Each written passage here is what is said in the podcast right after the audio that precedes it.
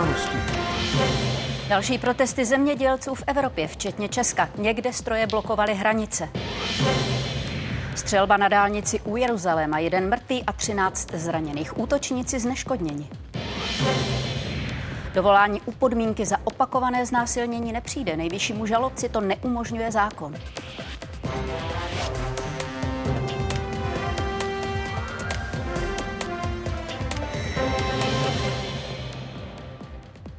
Přinášíme čtvrteční události a těšíme se na společnou hodinu s vámi. Oba s Marcelou přejeme za celou redakci. Dobrý večer. Tisíce traktorů a další techniky během dne brzdili provoz na hranicích a omezili ho taky v některých městech. Zemědělci pokračují v protestech. Nelíbí se jim hlavně zásahy Evropské komise do odvětví a dovoz produktů ze zemí mimo Unii. Češi se dnes přidali ke kolegům z dalších států. Potřebujeme jim dát najevo, aby s námi začali jednat úplně normálně. Už toho máme dost! Konec dovozům! Podle Agrární komory se k protestu přihlásilo nejvíc farmářů v Olomouckém kraji. Tam vyjelo asi pět set strojů. Následovali Vysočina a střední Čechy. Ministr Marek Výborný ocenil klidný průběh a řekl, že s některými požadavky zemědělců souhlasí. Tak co, víš, kde máš jet? Připravit techniku a hned ráno vyjet. Buď do měst nebo na hranice. Dnešní program tisíců zemědělců. Sem do Kroměříže se sjeli zemědělci hlavně z Hané. Napočítal jsem padesát traktorů a jiné zemědělské techniky. Vyrazili po fragmentované silnici do Holešova.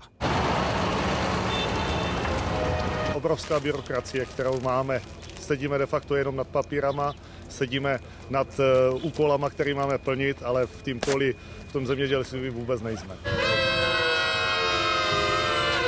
Na hranicích se sešli sedláci nejen z Česka, ale i Slovenska, Polska a Maďarska. Přechod blokovali asi dvě hodiny. Oni vymýšlejí čím dál větší restrikce, což to zemědělství není tak, jak to bývalo. Je to prostě otrava. Hraniční přechod s Polskem. Tady se sjelo asi padesát zemědělců. Vzhledem k tomu, že během dopoledne nebyl provoz na silnicích nějak velký, tak dopravu to výrazně neomezilo. Sem na starý hraniční přechod v Hrádku nad Nisou dorazili zemědělci zhruba v půl jedenácté dopoledne. V kolonách traktorů stáli nejenom čeští, ale i polští zemědělci. Nás tady nejvíc rozčiluje, že se nám snaží nám zemědělcům radit i, kteří v životě nic nevypěstovali. Prosím vás, nechte to na nás. Kousek za horou svatého Šebestiána se v poledne sešlo více jak sto traktorů z české strany, z Německa sem přijelo dalších šedesát. Od dvanácti do jedné hodiny taky farmáři zablokovali hranice. Na protest reagoval i ministr zemědělství. Část výtek sedláků podpořil. Evropa musí zásadně snížit množství hlášení, výkazů, kterými zahlcuje zemědělce. Probrat by to měl na unijní radě ministrů zemědělství. Konat se má v pondělí. Krajské redakce Anina Ortová, Česká televize. Nejenom země zmíněné v reportáži, k protestu se přidalo taky Španělsko, Francie i Pobaltí. Většina akcí byla menší než v minulých dnech. Slovensko ale mluví o rekordním rozsahu. Měl to být dosud největší slovenský protest svého druhu. Jen Bratislavou projela stovka traktorů. Právě na tomto místě se dvě hlavní kolony potkaly. Složité předpisy, nereálné zelené cíle nebo levná konkurence z třetích zemí. Tohle všechno mají slovenští zemědělci za důvod, proč se celé odvětví může, tak jako v těchto místech, jen velmi pomalu a složitě posouvat dál. Dorazili k budově, která zastupuje terč kritiky, Evropskou komisi, a předali své požadavky. Prvá téma sa týka Ukrajiny a obchodných vecí, ktoré súvisia s pohybom tovaru. Druhá téma sa týka veľkej byrokracie, kde žiadame úľavy aj na európskej, aj na národnej úrovni. Po komisi chtějí i zmírnit ekologické předpisy. Po domácí vládě zase doplatit loňské dotace. Slovenský agrosektor je připraven i na další, násobně větší demonstraci. V priebehu dvoch, troch týždňov, pokiaľ niektoré zásadné ústupky neprídu a dohodne sa to na európskej úrovni, celoevropský protest v jeden deň, tak kľudne sa to môže stať. čtyři tisíce účastníků, přes dva tisíce vozů. V různé míře se vyjelo na čtyřicet míst, hlavně na jihu Slovenska. Největší omezení vedle přechodů čekalo právě metropoly. Před slovenským parlamentem se hromadily traktory. Předtím řeckým zase úly. I výrobci medu kritizují přísun levné konkurence.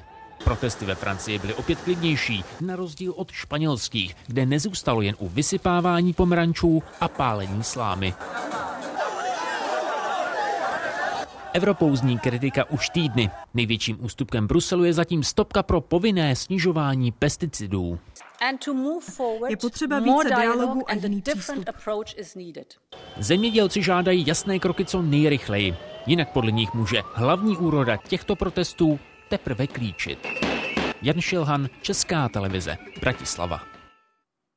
Výtky farmářů znějí unisono napříč státy. Kromě přílišného papírování vadí taky časté kontroly a spojuje tu větší, tu menší odpor k rychlosti a ambicím zelené dohody. Ta požaduje výrazně omezit používání pesticidů i hnojiv. Byť v tomhle bodě už Evropská komise částečně přibrzdila. Green Deal ale počítá i s tím, že víc půdy bude odpočívat a nebo se na ní bude hospodařit čistě ekologicky. Zemědělci poukazují i na další věci, zejména na dovoz levných produktů ze zemí mimo Unii. Jde hlavně o Ukrajinu, ale obavy budí taky jednání s jihoamerickými státy. Farmáři mluví i o nízkých výkupních cenách a nerovnostech v dotační politice. Tento uh, byl pořízen za tři miliony dvě stě. Pomohla s tím nějaká dotace? Tady nám pomohl stát v dotaci na úroky. Nasednout a vyrazit na pole. Zemědělec Jan Hodoval čerpá na techniku různou podporu. Bez ní, jak říká, by stroje nezaplatil. Ani dotace, ale podle něj současný stav zemědělství nezachrání. Vstupy se nám všeho zdražily, to nezachrání dotace, toto. To je kapka v moři. Nás zachrání vyšší výkupní ceny anebo snížení nákladů. Problémem je i byrokracie. Byť se podle něj po jednání s ministrem daří její část rušit. Sám hospodaří na šedesáti polích. Na každé musí vést evidenci. Do ní píše třeba datum sklizně nebo výnos. Není to za celou farmu, je to za každý půdní blok. V mém případě se jedná o šedesát tabulek a jsem malý zemědělec. Komplikace to je i pro větší podniky. Josef Sedláček je agronom. Na pole se ale podle vlastních slov dostane zřídka. Víc času tráví v kanceláři. Máte nařízeno, kde co máte pěstovat, čím to máte orat. Když to nedodržíme, tak ztrátíme dotace a my vlastně bez těch dotací nemůžeme existovat. Doklady, který, který, jsme, který máme za deset let, tohle to je záležitost dvou let. A podle zemědělců další problém, dovoz obilí z Ukrajiny. Právě ten má tlačit výkupní ceny ještě níž. Tohle je pšenice, kterou jsme neprodali. Proč? No, asi se nám ní nechce prodávat za tři a půl tisíce. To je pod výrobníma nákladama. Dřív je prodával o dva tisíce dráž. šedesát vagónů pšenice z loňska je tak stále na skladě. Zemědělec říká, že situace je vážná, aby nemusel propouštět, šetří. Máme zastavené investice, máme zastavenou údržbu na minimum. Pokud se podmínky nezlepší, část zemědělců může podle protestujících skončit. Záležet bude i na tom, jak Evropská komise odpoví na jejich požadavky. Krajské redakce a Tereza Glejchová, Česká televize. V Událostech teď vítám prezidenta Agrární komory Jana Doležala a rovnou se ptám. Premiér během dne z návštěvy farmy vzkázal, že vláda s vámi zemědělci jedná pravidelně a Evropská komise před chvílí informovala o návrzích dalších ústupků. Mají třeba o jednodušší podmínky ke získání dotací anebo snížení kontrol až o půlku. Zatím jsou to tedy jenom hrubé obrysy, ale je to něco, co by mohlo protesty ukončit?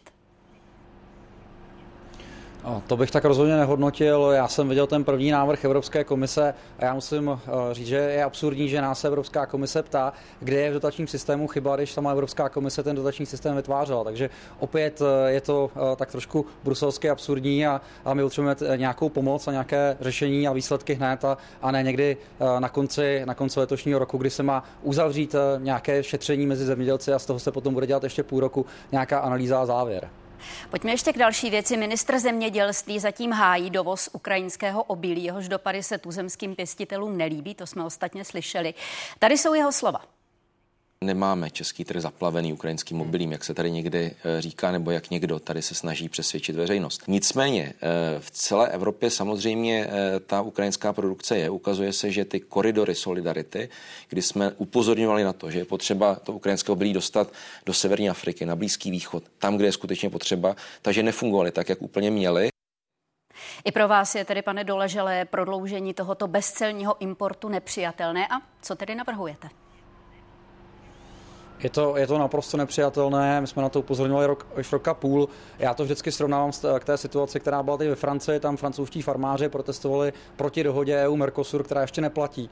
A tady ta bezcelní dohoda bude za, za chvíli platit dva roky a viděli jsme v té předchozí reportáži, že farmáři dneska nemohou svoji produkci prodat, to znamená, ty obiloviny máme na skladech, za, za půl roku nás čeká sklizeň nebo za, za, za pět měsíců nás čeká sklizeň a my vlastně nevíme, kam ji uskladnit a komu ji budeme prodávat. To je prostě obrovské selhání toho trhu. A v té předchozí reportáži jsme viděli farmáře z Olomoucka, nebo respektive tedy viděli jsme, že ta nejhodnější účast byla na tom Olomoucku a to je právě z toho důvodu, že se sem vozí ukrajinské obiloviny právě z Polska, kde se mávnutím kouzelného proutku stávají obilovinami polskými, respektive evropskými. A to je vlastně gro toho protestu. Nám vadí, že na naše farmáře jsou kladeny obrovské požadavky, které samozřejmě tu výrobu zdražují. Je s tím spojená obrovská byrokracie, to tady také zaznělo. A nakonec my vlastně tu produkci ani nemůžeme prodat, ne proto, že bychom byli méně efektivní, ale protože jsou nám vlastně házeny klacky pod nohy právě z Evropské komise, často i vlastně od naší národní vlády. Jan Doležal, šéf Agrární komory. Děkuji vám. Také děkuji. A protesty jsou i hlavním tématem pro komentované zpravodajství. Debatovat budou europoslanci Alexander Vondra a Kateřina Konečná spolu se šéfem Ovocnářské unie Martinem Ludvíkem. A události pokračují. Za chvíli třeba reportáží o předčasném důchodu pro náročné profese. Nejméně jeden člověk zemřel po útoku tří Palestinců na dálnici u Jeruzaléma. Dalších třináct lidí utrpělo zranění. Teroristi začali střílet z automatických zbraní po vozidlech, která čekala ve frontě na kontrolním stanovišti u západního břehu. Policisté útočníky zneškodnili. Jeden člověk je těžce zraněný, ostatní zranění, kteří mají lehká a střední poranění, byli evakuováni do nemocnic v Jeruzalémě. Je mezi nimi i těhotná žena, která je v dobrém stavu. V Tel Avivu je David Borek. Davide, co tento poslední útok znamená pro situaci v palestinské enklávě, o které se nemluví příliš často, nemluví tak často jako o pásmu Gazy, tedy pro situaci na západním břehu? Ano, tohle je, myslím, slabé místo izraelské bezpečnosti nejenom na, na západním břehu, ale hlavně na západním břehu. Jde o to, že na tomto území žijí zhruba dva miliony Palestinců a půl milion Izraelců, tedy izraelských osadníků, kteří se potkávají mimo jiné na silnicích. Silnice tudíž nabízejí měkký cíl. Jeden tedy vidíte za mnou, to je vlastně už tradiční dopravní večerní špička v Tel Avivu. Ale zpátky na západní břeh. Na západním břehu ta vlna podobných střeleckých útoků na izraelské motoristy začala už zhruba před dvěma lety a je pro, prováděna poměrně bezskrupulózně, surově. Mimochodem Hamas ten dnešní útok přivítal, označil ho, cituji, za hrdinskou operaci.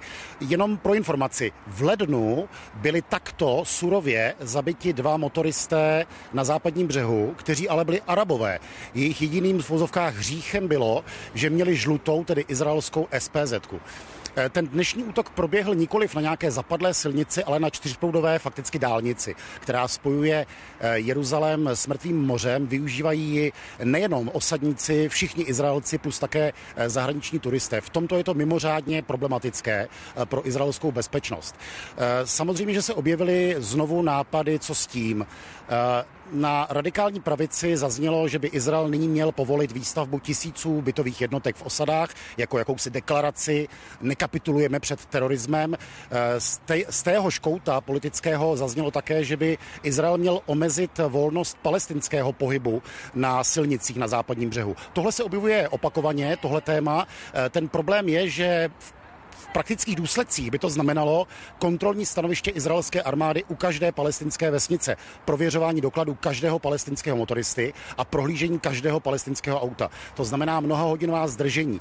Tohle by mělo potenciál poštvat proti Izraeli i ty Palestince, kteří třeba Izrael nemilují, ale nehodlají používat tak surové metody, jako používají oni střelci. Čili vlastně dilema. Těžko řešitelné dilema v prostředí západního břehu, kde se velice těžko rýsují nějaké hranice, kde se velice těžko oddělují dvě populace, které tuto oblast obývají. Dokončený seznam náročných profesí Ministerstva práce a zdravotnictví uzavřela výčet těch oborů, ze kterých bude možné odcházet do důchodu dřív s nesníženou penzí. Podrobnosti ale resorty ještě zveřejnit nechtějí.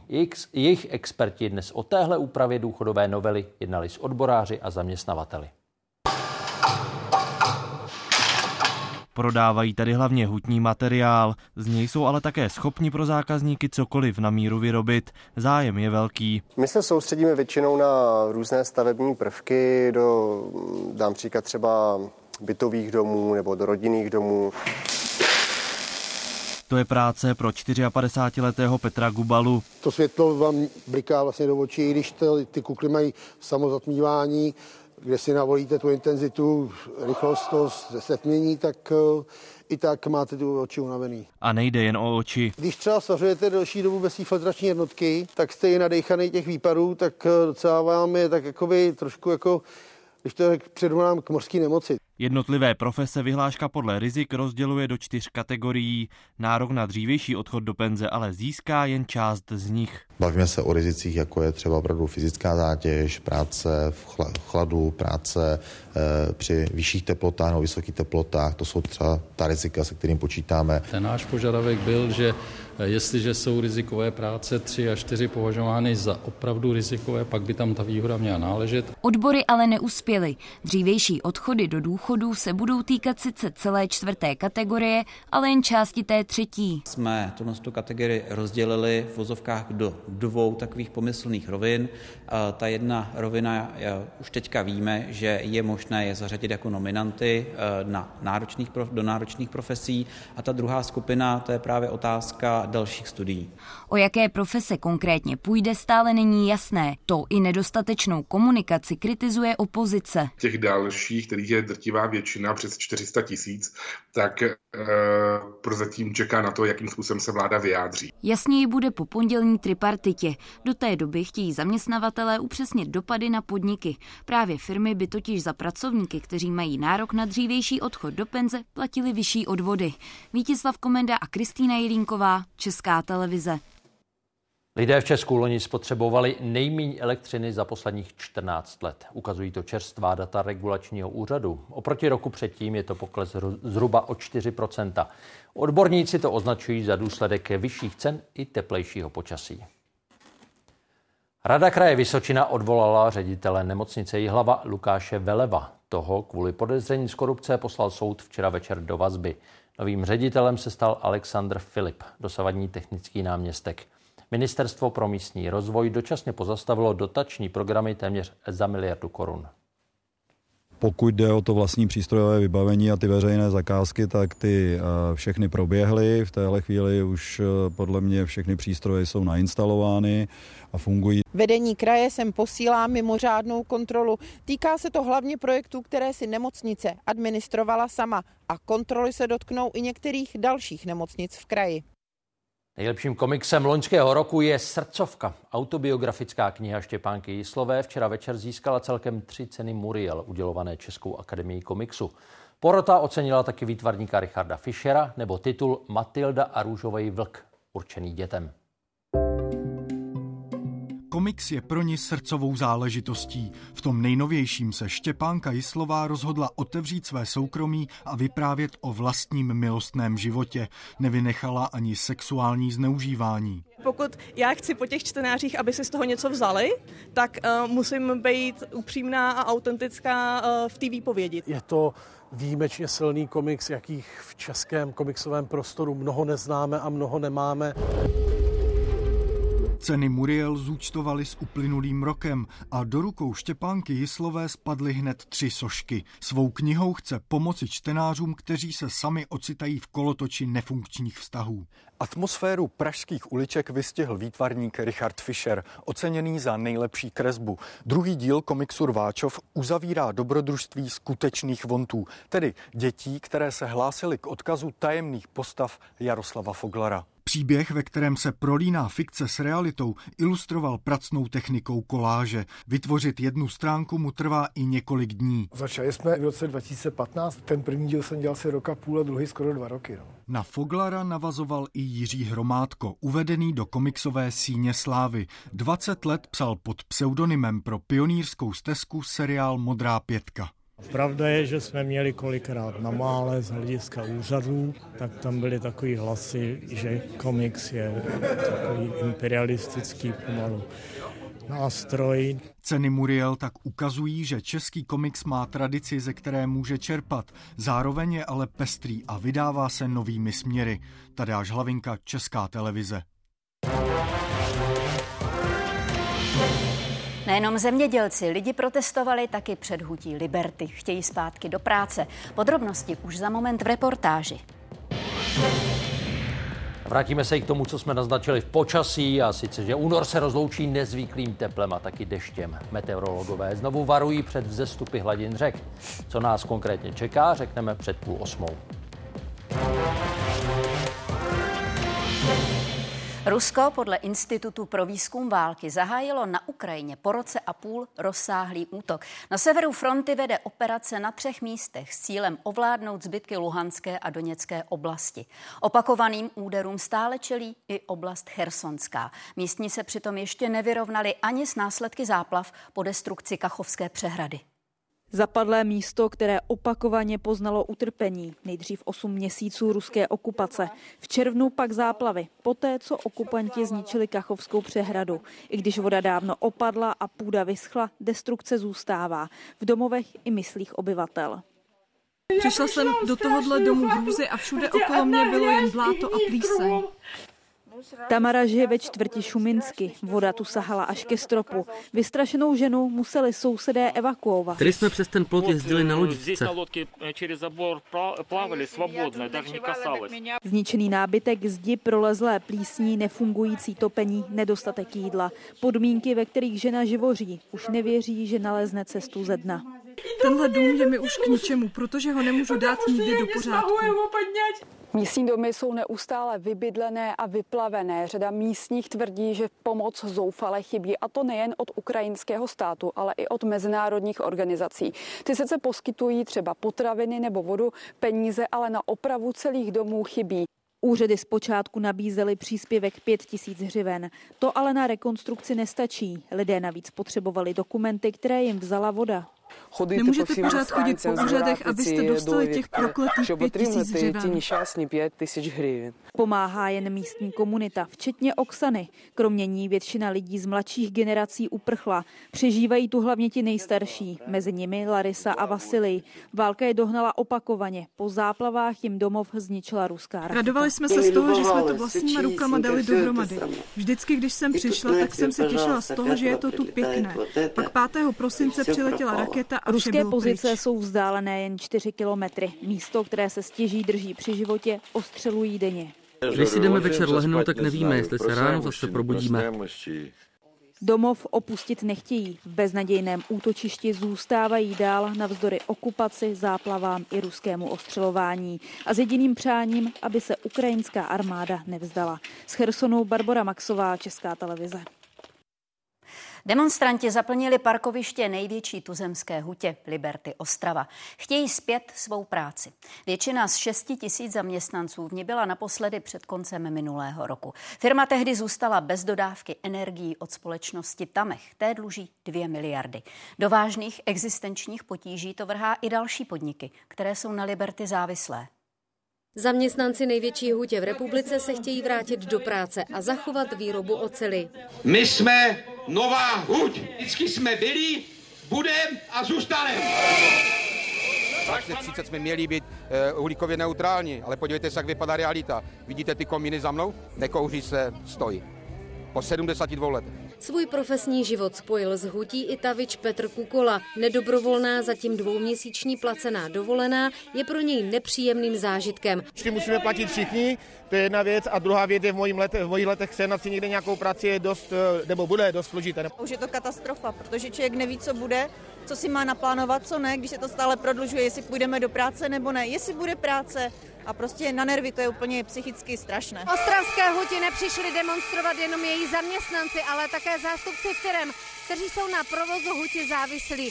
Takových je podle odhadu kraje více než pět set padesát. Jednou z nich je i ta, kterou vlastní Pavel Bánovský. Přes deset let obchoduje s hutním materiálem. Liberty mu dluží statisíce. A bohužel, řekněme, posledních deset měsíců nebo osm měsíců platby v podstatě přestaly chodit. Vedení Liberty demonstraci na svých pozemcích povolilo a chápejí. Týnc Viktor je krizový manažer a ředitel všech hutí v Evropě. Situace je podle něj velmi složitá ve všech zemích. I can understand that if the people are not sure about the future, there is no certainty. They don't understand when we're going to start up. They don't see the plants starting up. Další vývoj kolem ostravské huti bude jasnější příští týden. Restrukturalizační správce navrhl soudu zbavit firmu ochranného moratoria. My věříme, že stále plníme podmínky všeobecného moratoria a preventivní restrukturalizace a náš restrukturalizační plán budeme určitě u soudu prezentovat. Věřitelům firma dluží odhadem přes čtyři miliardy. Bez moratoria by zřejmě brzy skončila v insolvenci. Jana Drápelová a Pavla Daňková, Česká televize Ostrava. Skoro sedmdesát tři miliard v mínusu skončil loni systém důchodového pojištění, uvedlo to ministerstvo financí. Nominálně to představuje dosud nejhlubší schodek. Výdaje na penze a jejich správu už dosahují téměř sedm set miliard korun. Únor v Česku i v Evropě připomíná spíš duben. Jarní prázdniny letos opravdu odpovídají názvu. K tomu meteorologové znovu varují před deštěm a vzestupy hladin, kde všude hrozí povodně a vůbec, co počasí chystá, to nám řekne Taťána Míková. Zatím to vypadá na první a druhé stupně povodňové aktivity v povodí Labe a taky Jizery. Aktuálně je Labe na prvním stupni na Labské a taky ve Vestřevi. Během noci a zítřejšího dne můžou na první stupeň povodňové aktivity stoupat taky řeky, které odvodňují Český les a Šumavu. Kdyby místo deště sněžilo, mohlo by být v sobotu ráno na severních horách klidně tři čtvrtě metru čerstvého sněhu. Jenomže déšť a sníh se budou často střídat. A tak zase platí, že další prázdninový týden nepřinese žádné zlepšení lyžařských podmínek na naše hory. Teploty totiž i v posledním týdnu letošní meteorologické zimy zůstanou vysoko nad průměrem a zatím nejteplejší únory z let dva tisíce dvacet a devatenáct set šedesát šest se posunou na druhé místo v pořadí. Chladných únorů je v posledních dvaceti letech míň než v minulém století. Ovšem neznamená to, že se nevyskytují vůbec. A jaký bude nadcházející víkend? V pátek ještě vydatný déšť a pršet může ze začátku i v sobotu. Od západu ale déšť přestane a chvílemi se ukáže i slunce. Zároveň začne slábnout vítr. Ještě víc slunečního svitu nás pak čeká v neděli. Ovšem pozor, polojasné nedělní ráno může na některých místech znamenat i náledí na silnicích, chodnících nebo taky mlhu. Odpoledne ovšem čekejte třináct až čtrnáct stupňů Celsia. Deštivé počasí se vrátí zase od úterý do čtvrtka. Hranice sněžení má kolísat kolem tisíc sto metrů nad mořem. Nový sníh tedy čekejte zase jenom v hřebenových polohách těch nejvyšších hor. Ani ranní teploty už nebudou padat pod nulu a odpoledne celý týden deset až čtrnáct stupňů. Příští pátek tedy začne meteorologické jaro. Počítejte s tím, že v teplotách se nic zásadního nezmění. Co ale platí, mělo by víc a déle svítit slunce a méně pršet. Podmínka za dlouhodobé znásilňování nevlastní dcery platí. Nejvyšší státní zástupce Igor Stříž dovolání v téhle kauze nepodá. Instituce dnes na svých stránkách oznámila, že zákonné podmínky neumožňují rozsudek napadnout. Stížnost pro porušení zákona může k nejvyššímu soudu poslat ministerstvo spravedlnosti. To se teď případem zabývá. Na psychiatrii už je zhruba měsíc. Skončila tam potom, co brněnský krajský soud zmírnil rozsudek pro jejího otčíma. Pokusila se o sebevraždu. Následky pro dívku ale mělo i zveřejnění písemného rozsudku odvolacího soudu. Prostě nevím, co mám dělat. Já jsem prostě na pokraji totálního nervového zhroucení. S rozsudkem soud totiž zveřejnil i odůvodnění zmírnění trestu, které ji určitými svými pasážemi, když tak řeknu, jako zasáhlo. Od té doby ten její stav je spíš teda horší než lepší. Případem se nejvyšší státní zastupitelství zabývalo z vlastní iniciativy. Podat dovolání ale nemůže. Ten uložený trest se jeví nepřiměřeně mírný, ale zákonné podmínky pro podání dovolání nesplňuje. Ten trest byl totiž uložen v mezích trestní sazby stanovené pro zločin znásilnění. To je přesně ta linie, kterou my se zabýváme, protože excesivně mírný trest může být důvodem pro podání stížnosti pro porušení zákona. Nejvyšší soud ale na základě stížnosti ministerstva výsledek kauzy změnit nemůže. Mohl by pouze vyslovit takzvaný akademický výrok. To znamená, ta stížnost bude mít vliv na všechny další případy, které v podobných věcech se budou rozhodovat. Tím právním názorem nejvyššího soudu potom se budou trestní soudy řídit. Klientka mi sdělovala, že i toto je určitá forma zadostiučinění. Nějaká vyšší instance veřejnosti sdělí, že skutečně ten trest byl mírný. Otčím nutil dívku ke styku rok a půl až pětkrát týdně. Odsouzený byl také za výrobu dětské pornografie. Okresní soud ve Vyškově mu uložil tříleté vězení. Brněnský krajský soud ho podmínečně odložil na pět let. Je to hrozně nespravedlivé. A nejenom vůči mně, ale i vůči ostatním obětám, jak sexuálního, tak celkově domácího násilí. Rozhodnutí brněnského krajského soudu vyvolalo protesty. Spravedlnost pro oběti sexuálního násilí demonstrující zhruba před měsícem požadovali i tady, přímo před budovou ministerstva. Resort tehdy prohlásil, že se snaží systém pomoci obětem sexuálního násilí zlepšit. Mimo jiné i navrhovanou redefinicí znásilnění. Vlasta Macháčová a Kateřina Golasovská, Česká televize. Teď řeč paragrafů. Znásilněním je podle platného zákona situace, kdy pachatel oběť k sexu donutil násilím nebo pod jeho hrozbou. Novela, kterou v prvním čtení podpořili poslanci a tento týden i ústavněprávní výbor dolní komory, by to měla změnit. Znásilněním by měl být pohlavní styk, se kterým oběť nesouhlasila a dala to najevo. Obě definice pracují taky s bezbranností oběti. Tu ale současný zákoník nijak nedefinuje. Soudy ale ve svých rozsudcích uvádějí, že jde třeba o stav, kdy je oběť opilá nebo spí. Novela z dosavadní rozhodovací praxe vychází. Zároveň zavádí pravidlo, že za bezbraného bude justicí považován automaticky každý do dvanácti let. U trestných činů spáchaných na takto malých dětech soudy nebudou zkoumat, zda se stykem souhlasili nebo nikoliv, a pachatele nebude možné odsoudit za mírněji trestané pohlavní zneužití.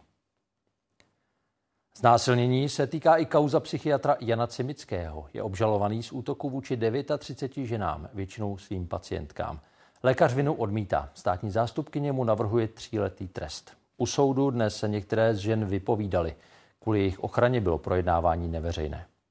Státní zástupkyně se zmocněnci údajných obětí a naproti nim obhájce.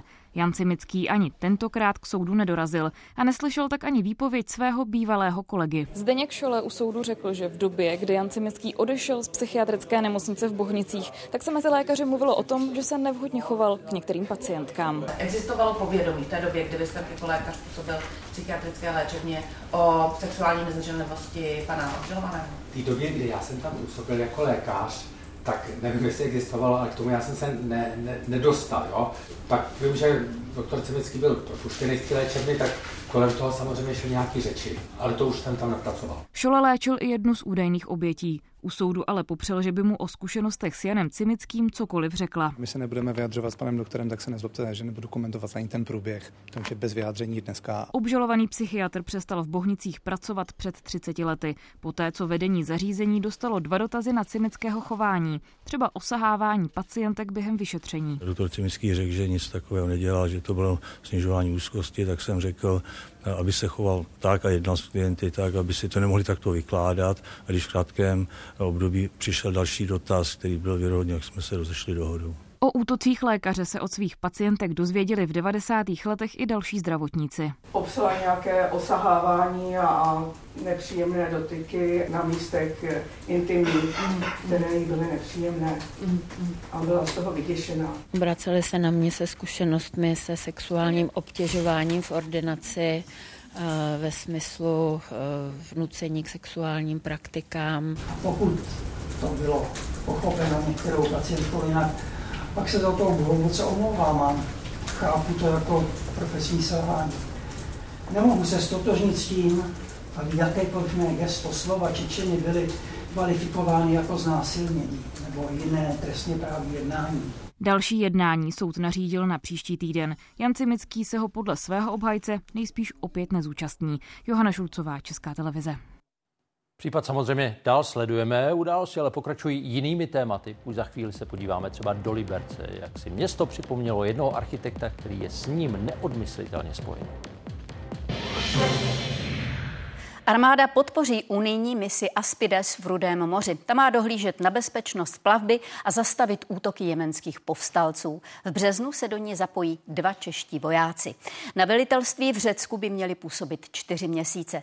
Náčelník generálního štábu Karel Řehka o tom informoval generálního ředitele vojenského štábu E U. Mluvili spolu i o dalším výcviku ukrajinských vojáků, migraci nebo zhoršené situaci v Sahelu. Česká republika, přestože není námořní velmoc a přestože to je primárně námořní operace, tak tam přispíváme taky do této operace, protože i pro Českou republiku, a tak jako pro celou Evropu, tohle je velmi důležité úsilí. Matka Alexeje Navalného dostala poprvé od jeho páteční smrti možnost vidět tělo. Odvést si ho ale zatím nemůže. Úřady si podle ní nepřejí, aby, přejí, aby lídra ruské opozice pohřbila bez obřadu a v utajení. V opačném případě jí pohrozili, že se z pozůstatky něco stane. V úmrtním listu uvádějí, že dlouhodobý kritik Kremlu zemřel přirozenou smrtí. I třetí vodojem pod Žlutým kopcem v Brně se otevírá návštěvníkům. První vstoupí do tohoto impozantního podzemního prostoru přesně za měsíc, dvacátého druhého března, na Světový den vody. Zároveň začne sezona taky ve dvou zbývajících, které od znovu objevení v roce dva tisíce dvacet vidělo na třicet dva tisíc lidí. Celých padesát šest vteřin, tak dlouho trvá ozvěna v třetím z brněnských vodojemů. Akustiku betonového podzemí už od dokončení oprav stihli prozkoumat odborníci i nadšenci. Když jsem tady byl poprvé v roce dva tisíce šestnáct, tak jsem tady byl sám a vstoupil jsem pomocí žebříku a rozsvítil jsem si halogen a procházel jsem tím lesem betonových pilířů. A protože jsem měl tvrdé pracovní boty, tak za půl minuty jsem slyšel, že tady se mnou někdo chodí. Ojedinělou akustiku i prostory chce turistické informační centrum, které vodojemy provozuje, využít na maximum. Připravujeme projekty hudební, divadelní, audiovizuální, společenské. Kromě vodojemů stavbaři znovu oživili taky bývalý domek strážného, který teď bude nově sloužit jako návštěvnické centrum. Návštěvníci si můžou koupit stupenku a projít si to tady individuálně, mohou si stáhnout audioguide do svého mobilu. Návštěvnickou atrakcí a zároveň technickou památkou jsou vodojemy od roku dva tisíce dvacet. Do roku devatenáct set devadesát sedm sloužily svému původnímu účelu, tedy pro posílení vodovodní soustavy rozrůstajícího se města. Odstaveny byly nakonec kvůli nevyhovující poloze. Helena Ondřejová, Česká televize Brno. padesát sedm nových soudců, mezi nimi čtyřicet pět žen.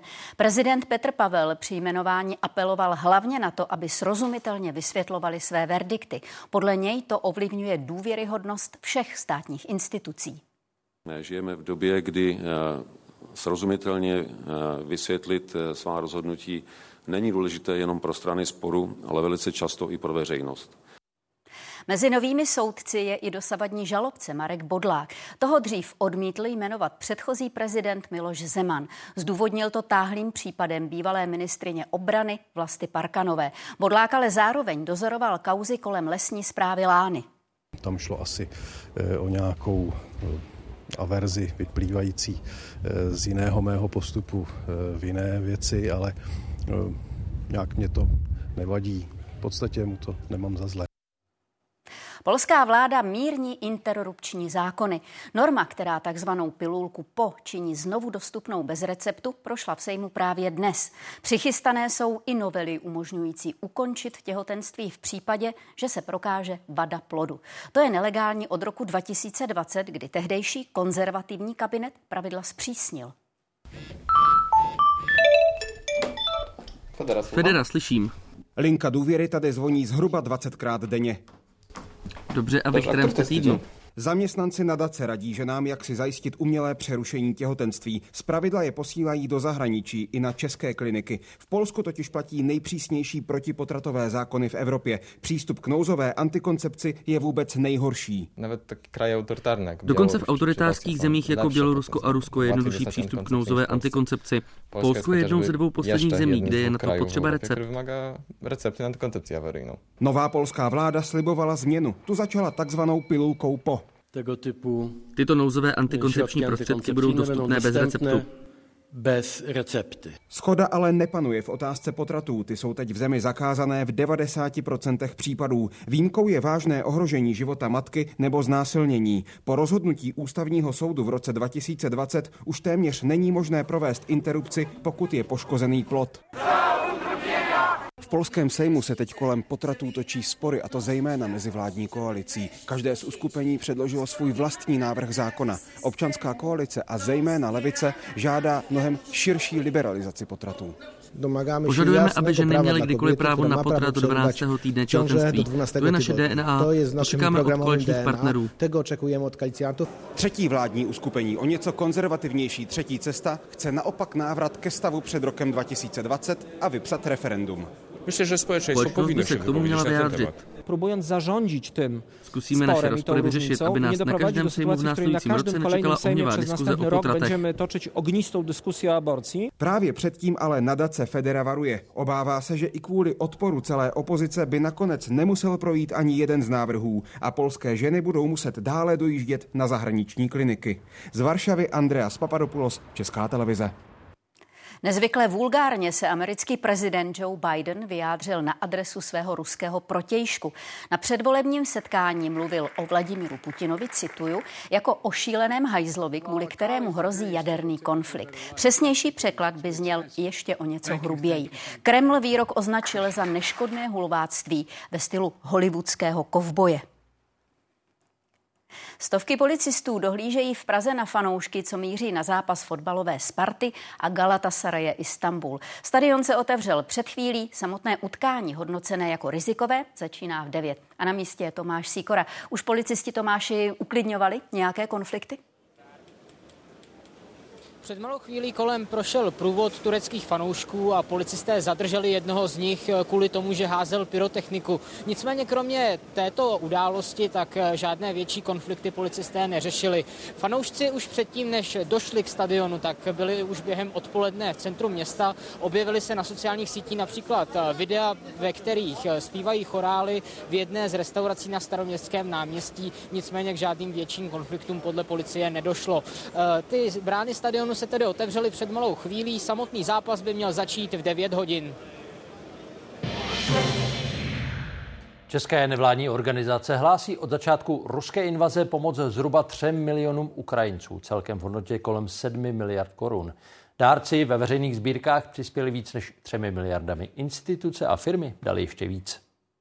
Zpočátku to byla především distribuce balené vody nebo třeba tisícilitrové nádrže, tak teď už jsme dál. Tady zrovna měníme vodojem, který ve vesnici, která byla osm měsíců pod ruskou okupací, a vodojem rozstříleli.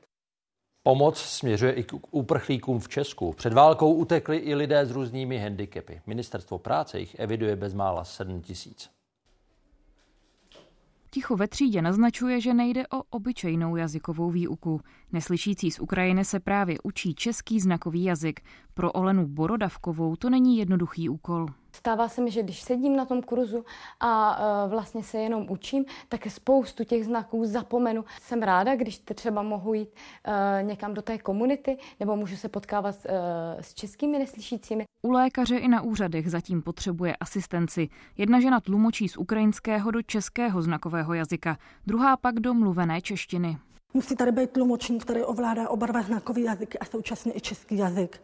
Takže to byla jedna z takových neviditelných bariér, která brání začleňování se do společnosti. Na život s novými bariérami si zvyká i Anna Charčenková.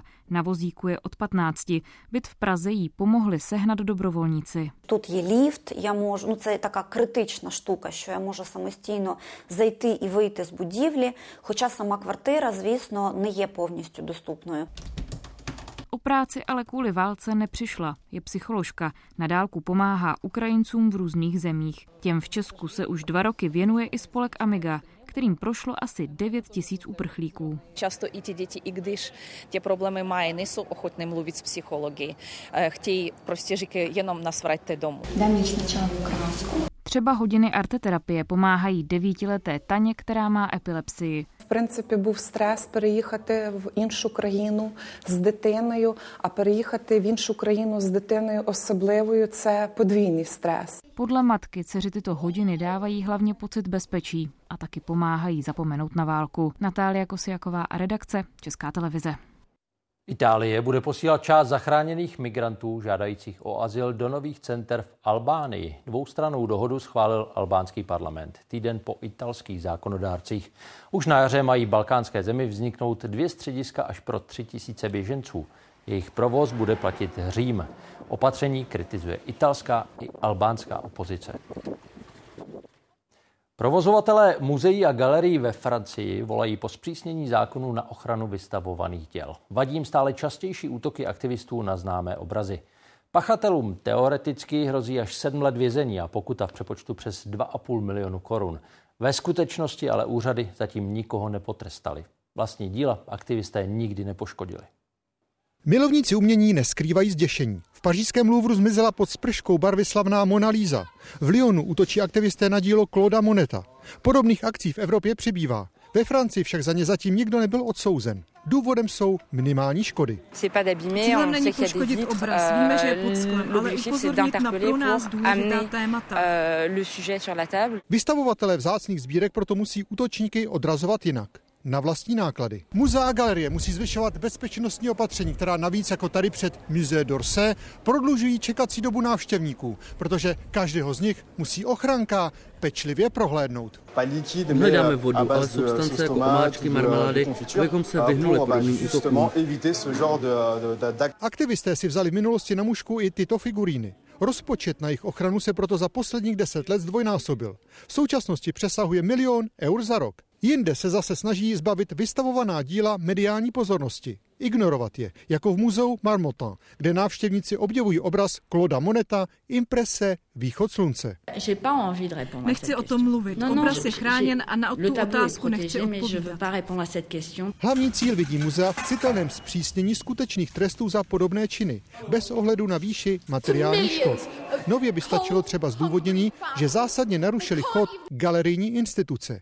Jinak podle jejich provozovatelů zůstanou tyto možnosti pro ty, co se chtějí jednoduše zviditelnit, příliš lákavé. Z Paříže Jan Šmíd, Česká televize. Z té narozeniny by zítra oslavil autor ikonického Hotelu a vysílače na Ještědu Karel Hubáček. Výstavou ho připomene Liberecké muzeum. To loni získalo do majetku jeho dům z padesátých let, který navrhl sám pro sebe a kde žil s rodinou. Než v něm bude hotový památník, můžou se zájemci nevelkou stavbou projít virtuálně. Experimentální dům v Lidových sadech navrhl Karel Hubáček v padesátých letech jako prototyp.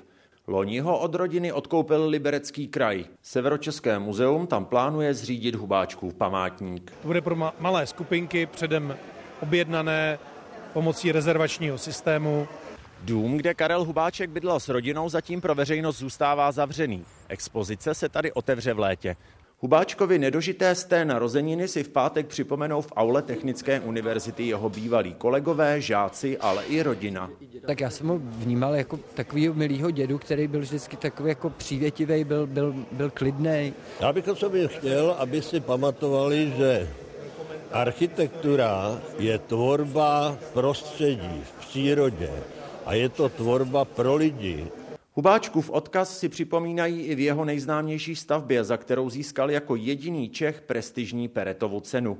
Vysílač a Hotel na Ještědu se začal stavět v roce devatenáct set šedesát pět a dokončen byl o osm let později. Právě teď jsme v salonku restaurace a hotelu Ještěd. Dá se říci, že tento prostor je už v takové podobě, v jaké byl v tom roce devatenáct set sedmdesát tři, kdy byl ještě, ještě otevřen veřejnosti. Provozovatel se posledních dvacet let snaží obnovovat interiéry hotelu do původního stavu. Designový nábytek a doplňky Otakara Binara se totiž staly stejně ikonickými jako samotný rotační hyperboloid. Petr Voceďálek, Česká televize, Liberec. Příprava na opětovný život na svobodě. Takový úkol má otevřená věznice ve středočeských Jiřicích. Jde o to snížit recidivu, která v Tuzemsku dosahuje až sedmdesát procent. Napomáhat má i to, že si odsouzení uvědomí, co svým činem způsobili obětem. A právě tam cílí nový projekt mezinárodního společenství s názvem Akt omluvy. Jsem moc ráda, že jsme se mohli, mohli sejít. patnáct mužů, kteří si odpikávají trest ve věznici Jiřice. Mnozí z nich svými činy poznamenali víc životů než jen jeden. Mojí obětí je vlastně každý, kdo se mnou přišel do kontaktu od mých nějakých dvaceti let až do mého uvěznění. Bohužel jsem se zúčastnil zvláštního projektu, který způsobil škodu několika tisícům obětí. V některých případech jsou oběťmi třeba i členové rodiny. Jako u Rudolfa. Ve vězení je poprvé, neplatil alimenty. Jsem nekoukal na to, že potřebovali ty děti fakt ty peníze. Já jsem je užíval úplně za něco jiného, co si mohli užít je oni. Všech patnáct mužů se zúčastnilo projektu Akt omluvy. Tato skupina symbolicky zastupovala všechny vězně v Česku, kteří litují toho, co udělali. Já bych už v podstatě vlastně nemůžu vrátit čas a tím ani jakoby očistit jakoby svoje svědomí, že? Takže díky tady, tady té možnosti vlastně projevit aspoň lítost. Součástí byla i diskuze o tom, co prožívají oběti trestných činů a jakými traumaty procházejí. Cool. Nakonec každý z odsouzených zapálil za svou oběť svíčku. Za všechny oběti pak drželi minutu ticha. Chtěl to a mrzí mě to.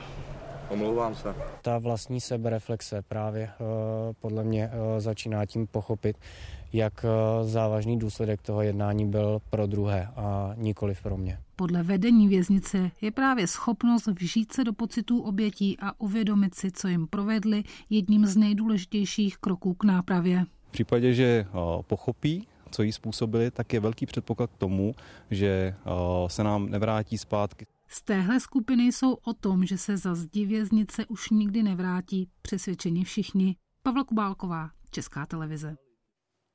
Teď aktuální zpráva. Ve španělské Valencii hoří čtrnáctipatrový obytný dům.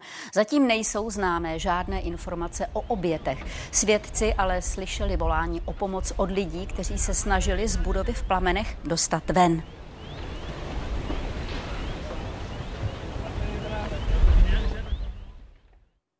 Jak se žije a pracuje na vesmírné stanici.